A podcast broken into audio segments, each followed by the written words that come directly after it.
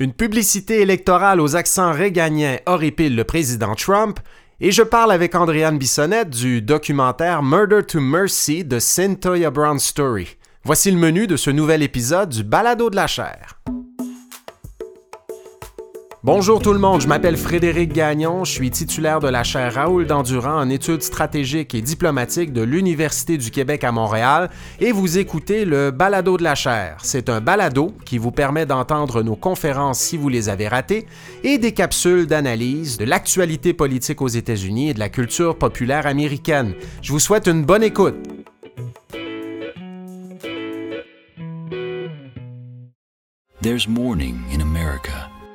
And under the leadership of Donald Trump, our country is weaker and sicker and poorer.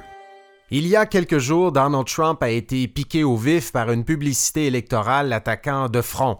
C'est une publicité intitulée Morning in America. On pourrait traduire ça ainsi, le deuil en Amérique. Dans cette vidéo d'une minute concoctée par le groupe de Lincoln Project, on peut voir des images tournées dans plusieurs quartiers des États-Unis qui ont été saccagés par la mauvaise économie, par la crise de la COVID-19.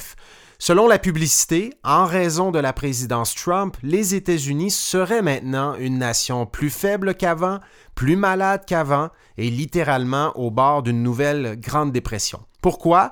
Ben, les partisans, les membres du Lincoln Project nous disent que c'est parce que 60 000 personnes sont mortes d'un virus que Trump aurait ignoré, parce que 26 millions d'Américains et d'Américaines sont maintenant sans emploi, ce qui est la pire économie depuis des décennies selon le Lincoln Project, et parce que si Trump est réélu pour quatre années additionnelles, de nous dire les partisans de ce groupe d'intérêt, eh bien peut-être que les États-Unis, tels qu'on les a connus, finiront par disparaître. If we have another four years like this, will there even be an America? Et donc, c'est une critique très sévère à l'égard du président Trump, un peu trop sévère à mon avis parce qu'attribuer à Trump l'unique responsabilité de la crise qui sévit en ce moment aux États-Unis manque un peu de nuance, mais c'est une publicité qui soulève tout de même plusieurs questions intéressantes en vue de l'élection présidentielle de 2020. Bon, pour euh, se situer un petit peu, là, on peut dire que le Lincoln Project, c'est un groupe d'intérêt conservateur constitué de grandes figures républicaines ou d'anciens du Parti républicain. Il y a notamment parmi les fondateurs du Lincoln Project l'avocat George Conway, qui est aussi, ça c'est curieux, l'époux de Kellyanne Conway. Je dis que c'est curieux parce que Kellyanne Conway est une des conseillères du président Trump. Elle travaille au sein de la Maison-Blanche depuis janvier 2017. Et donc, imaginez les repas le soir autour du pâté au poulet où George Conway et Kellyanne Conway discutent de la présidence Trump. Ça doit donner de drôles de moments. Il y a aussi parmi les fondateurs de ce groupe, le Lincoln Project, Steve Schmidt, un ancien conseiller du président George W. Bush et du sénateur John McCain. On compte également parmi les fondateurs du Lincoln Project Rick Wilson, qui est un consultant républicain de longue date et qui vient d'ailleurs de publier un ouvrage très critique de Trump qui s'intitule Everything Trump Touches Dies. Si on veut traduire ça en français, on pourrait dire ben, tout ce que Trump fait mène au désastre. You tried to give the president good advice when he asked for it, but most of the time he didn't ask. He just talked and talked and talked. Ce sont des individus qui font partie d'un courant au sein du mouvement conservateur, au sein du Parti républicain, mais qu'on pourrait qualifier de Never Trumpers. Donc, comme l'expression l'indique, les Never Trumpers voudraient n'importe qui au pouvoir à peu près, sauf Trump. Donc, est-ce qu'il représente un courant important au sein du Parti républicain? Ça, c'est une question qu'on peut se poser. Euh, c'est difficile à dire, mais si on se fie au sondage là, qui indique que plus de 90% des électeurs républicains continue d'appuyer Trump aujourd'hui, ben, on peut être tenté de dire que les Never Trumpers, les partisans du Lincoln Project, sont plutôt marginaux au sein du Parti républicain en ce moment. Mais euh, je pense que les Never Trumpers et le Lincoln Project peuvent avoir au moins trois effets sur l'élection présidentielle de 2020. D'abord, ben, ils pourraient voter eux-mêmes pour Joe Biden, pas tant parce qu'ils aiment le Parti démocrate, mais simplement parce que leur objectif ultime, hein, c'est de chasser Trump du pouvoir. Ensuite, ben, des publicités comme Morning in America peuvent donner suffisamment d'arguments à certains électeurs, notamment des électeurs indépendants ou des électeurs indécis, qui se demandent un peu pour qui voter et qui pourraient être tentés de dire en voyant la publicité, ben, ça n'a pas de sens. Hein. Cette présidence-là ne mène nulle part, elle a mené à plusieurs désastres et il est peut-être temps de, voter stratégique, de redonner la Maison-Blanche à quelqu'un d'autre, à Biden, même si habituellement on n'est peut-être pas tenté de voter démocrate. Et troisièmement, ben, les figures du Lincoln Project peuvent forcer Trump à, mener une bataille électorale sur plusieurs fronts simultanément. Donc évidemment, Trump va, va, mener campagne contre les démocrates et contre Joe Biden, mais le Lincoln Project et des publicités comme Morning in America euh, forcent Trump à se battre aussi, à combattre une frange du mouvement conservateur qui est peut-être marginale, mais que euh, ce, milliardaire au sein de la Maison-Blanche, finalement, n'a pas été capable de séduire depuis le début de sa présidence. Donc, dans les heures qui ont suivi la diffusion de la publicité, Trump a d'ailleurs répliqué euh, sur Twitter en disant, je cite, ben, un groupe de républicains qui a échoué contre Barack Obama en 2008, qui a échoué à nouveau en 2012 et qui s'est ensuite fait battre par moi, un débutant en politique, lors des, lors des primaires républicaines de 2016, ben, a copié le concept d'une publicité de Ronald Reagan, Morning in America, et, et donc là, ils s'attaquent à moi et c'est la seule chose qu'ils sont capables de faire parce que euh, l'histoire le démontre, ils sont incapables de gagner. Ils ont été incapables de gagner les dernières primaires républicaines et les dernières élections présidentielles. Donc, je, termine la citation du tweet ici. Donc, dans ce tweet, Trump dit vrai hein, à plusieurs titres et surtout quand il affirme que la publicité Morning in America rappelle la fameuse Morning in America de Ronald Reagan de 1984. Under the leadership of President Reagan. Our country is prouder and stronger and better. Why would we ever want to return to where we were? Donc à l'époque, Reagan, dans sa propre publicité, vantait ses réalisations, les réalisations de son premier mandat, en rappelant par exemple, à l'aide d'images d'une Amérique à faire rêver sur une musique inspirante et rassurante, que ben, plus de gens avaient du travail à ce moment-là, sous sa présidence, durant sa présidence, que jamais auparavant dans l'histoire des États-Unis. Today, more men and women will go to work than ever before in our country's history. With interest rates at about half the record highs of 1980, nearly 2,000 families today will buy new homes, more than at any time in the past four years. La publicité disait également que les familles américaines étaient prospères à ce moment-là, pouvaient acheter leur maison et pouvaient donc vivre le rêve américain. Euh, à fond le train après les années plus difficiles de Jimmy Carter. Donc, je ne sais pas si vous avez déjà vu la publicité, mais on peut la regarder sur Internet. Il y a aussi un superbe site sur lequel on peut consulter à peu près toutes les publicités qui ont été diffusées lors d'élections présidentielles par les candidats ces élections depuis euh, les années 50 et ce site internet s'appelle The Living Room Candidate. Donc The Living Room Candidate où on peut voir cette fameuse publicité Morning America et bien d'autres de l'histoire des élections présidentielles. Donc retournez voir la publicité, il faut absolument le faire et la comparer avec celle du Lincoln Project qui attaque aujourd'hui Trump. Les récits sont complètement différents et au fond ce que les membres du Lincoln Project veulent nous dire, c'est que le plus grand président de l'histoire des États-Unis et du Parti républicain, c'est pas Trump comme Trump semble nous le dire, c'est plutôt Ronald Reagan. Est-ce que les Never Trumpers vont réussir à convaincre beaucoup d'électeurs républicains de quitter le navire Trump? Ben, c'est difficile à dire hein, quand on constate que Trump n'a pas perdu d'appui parmi les électeurs républicains, comme je le disais précédemment, et ce malgré les difficultés, malgré les controverses, malgré la procédure de destitution qui s'est terminée au début de l'année 2020 et maintenant malgré la crise de la COVID-19. Souvenez-vous, lors de l'élection présidentielle de 2016, Trump avait affirmé qu'il pourrait conserver l'appui de ses partisans même s'il tirait sur quelqu'un sur la 5e avenue à New York. On trouvait ça exagéré à l'époque, mais si le Lincoln Project est incapable de faire dégringoler Trump dans le paysage républicain, ben on n'aura pas le choix de dire que Trump avait vu juste finalement il y a quatre ans.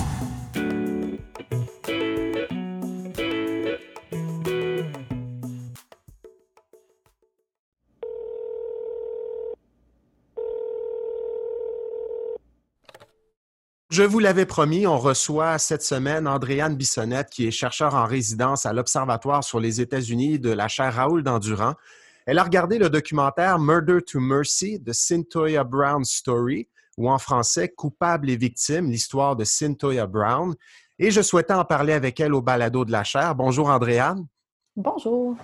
Donc, dans le documentaire qui est disponible sur Netflix depuis la semaine dernière, euh, on y raconte l'histoire de Cynthia Brown. Pourrais-tu nous rappeler qui elle est et euh, quelle est son histoire? Oui, donc en fait, Cynthia Brown est euh, une jeune femme du Tennessee qui, à 16 ans, a été arrêtée et accusée du meurtre de Johnny Allen.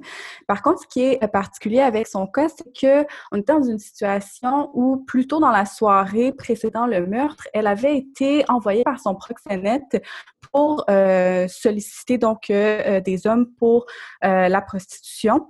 Et elle a été donc sollicitée par Allen, qui l'a amenée chez lui et s'est mis à lui montrer sa collection d'armes à feu, ce qui a mis la jeune Cynthia Brown dans un état de, de, panique et d'inquiétude.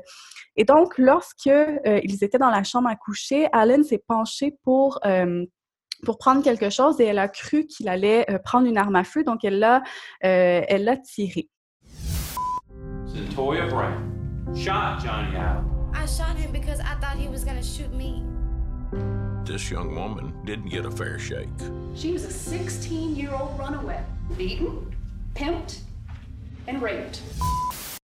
Le documentaire, en fait, revient sur ces événements-là et ensuite suit Cynthia Brown à travers le parcours euh, judiciaire avec des entrevues avec son équipe légale et, euh, et sa famille euh, pour voir, en fait, comment ce cas-là d'une mineure a été traité au Tennessee, donc comme un un cas euh, d'adulte.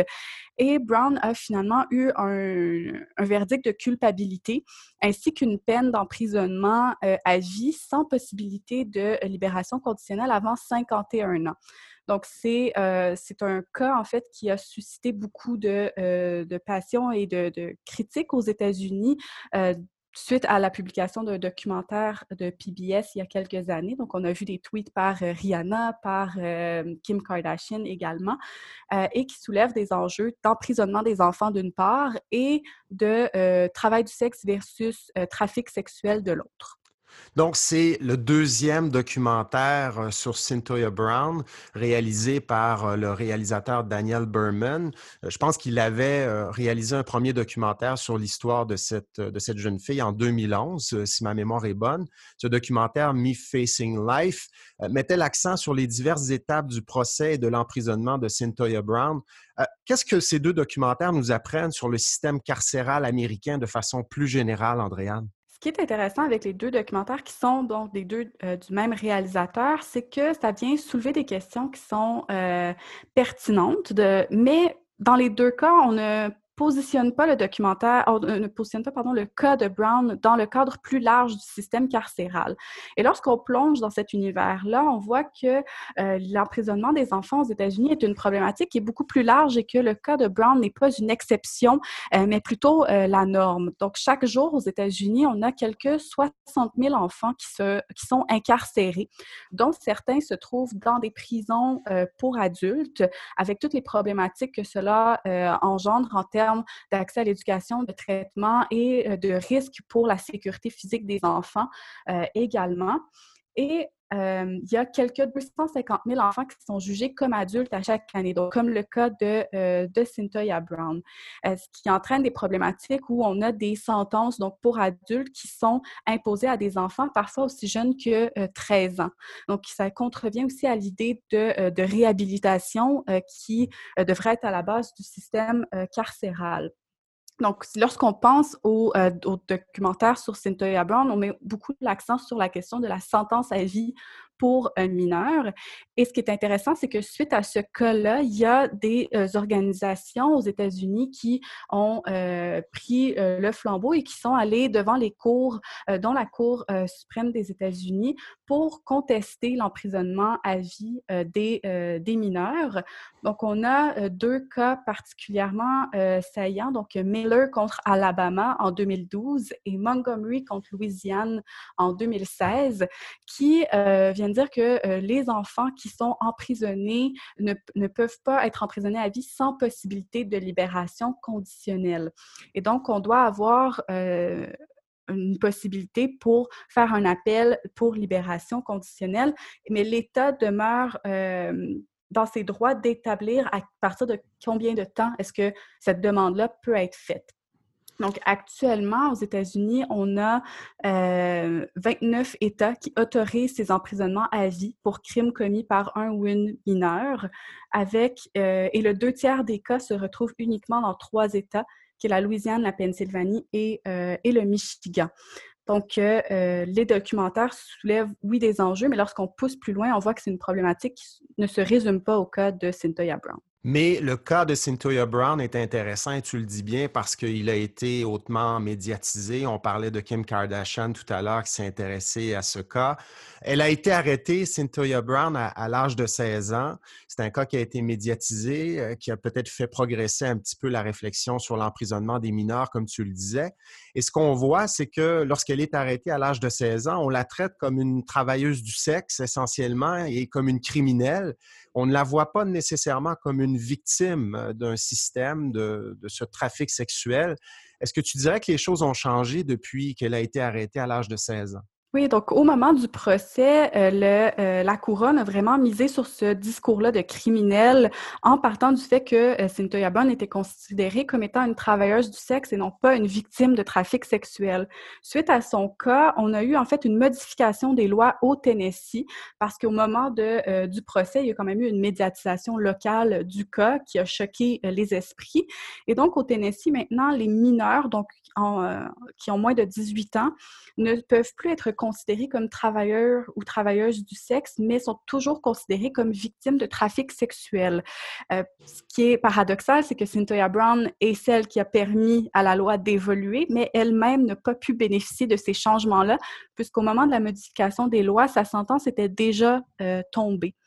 Euh, au niveau national, on voit aussi une très grande avancée de, des lois en la matière. Donc, entre 2011 on avait cinq États qui protégeaient les mineurs victimes de trafic sexuel. On est passé en 2019 à 30 États plus euh, Washington, D.C., selon l'organisme Shared Hope International, qui travaille auprès des gouvernements et des mineurs victimes de trafic euh, humain. Et également, en 2019, on peut, euh, on peut affirmer que tous les États aux États-Unis criminalisent le euh, trafic sexuel euh, des enfants.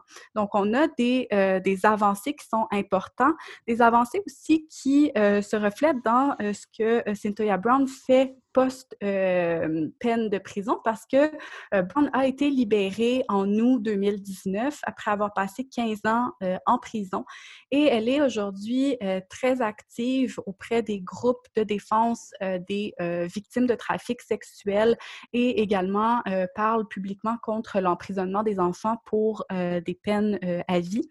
Et c'est quelque chose qu'on ne voit pas dans le documentaire qui adopte un point de vue assez neutre, qui n'est pas critique euh, de, euh, de, la situation, mais qui fait partie du quotidien de Brown depuis euh, presque un an. Donc, le documentaire s'appelle Murder to Mercy de Cynthia Brown Story. On verra quelles seront les prochaines actions de Cynthia Brown sur des questions très importantes sur lesquelles Andréane a mis l'accent aujourd'hui. Écoute, Andréane, je te remercie beaucoup d'avoir parlé du documentaire avec nous aujourd'hui. Je te souhaite une bonne fin de journée, puis on se reparle bientôt. Merci, bonne fin de journée. Je vous remercie d'avoir écouté ce balado de la chaire. Si vous voulez nous poser vos questions, vous pouvez le faire sur les médias sociaux de la chaire Raoul Dandurand, sur Facebook, Twitter et Instagram, en utilisant le mot-clic balado de la chaire. Je vous invite également à consulter notre site Internet si vous voulez rester à l'affût de nos activités au www.dandurand.ucam.ca. Et sur ce site Internet, vous pourrez aussi vous abonner à notre lettre d'info de la chaire. Et d'ici là, ben, on ne s'en sort pas. On continue à surveiller l'évolution de la situation de la COVID-19 aux États-Unis. Et si la culture populaire américaine vous intéresse, ben, sachez qu'il y a un nouveau documentaire à propos du parcours de Michelle Obama. C'est disponible sur Netflix. Ça s'intitule Becoming, Devenir. On se reparle bientôt. Prenez soin de vous. Faites attention au virus. Et si vous êtes au Canada et au Québec, ben, n'oubliez pas que c'est la fête des mères ce dimanche.